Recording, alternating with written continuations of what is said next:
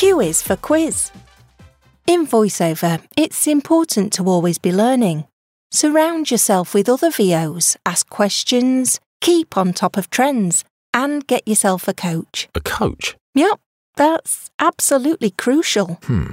My driveway's only little, though. I think a coach will fit on there. Oh, God. Guess I could get a minibus.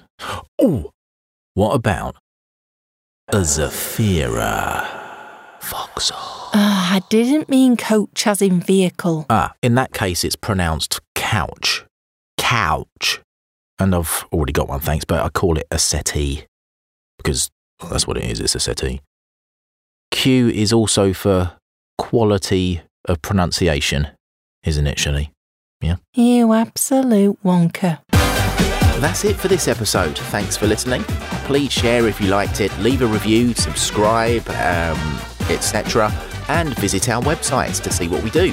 Mine is martinwhiskin.co.uk. And mine is shelleyatthemic.com. Oh, that's so much better than my one. I know. See ya. Yeah, bye.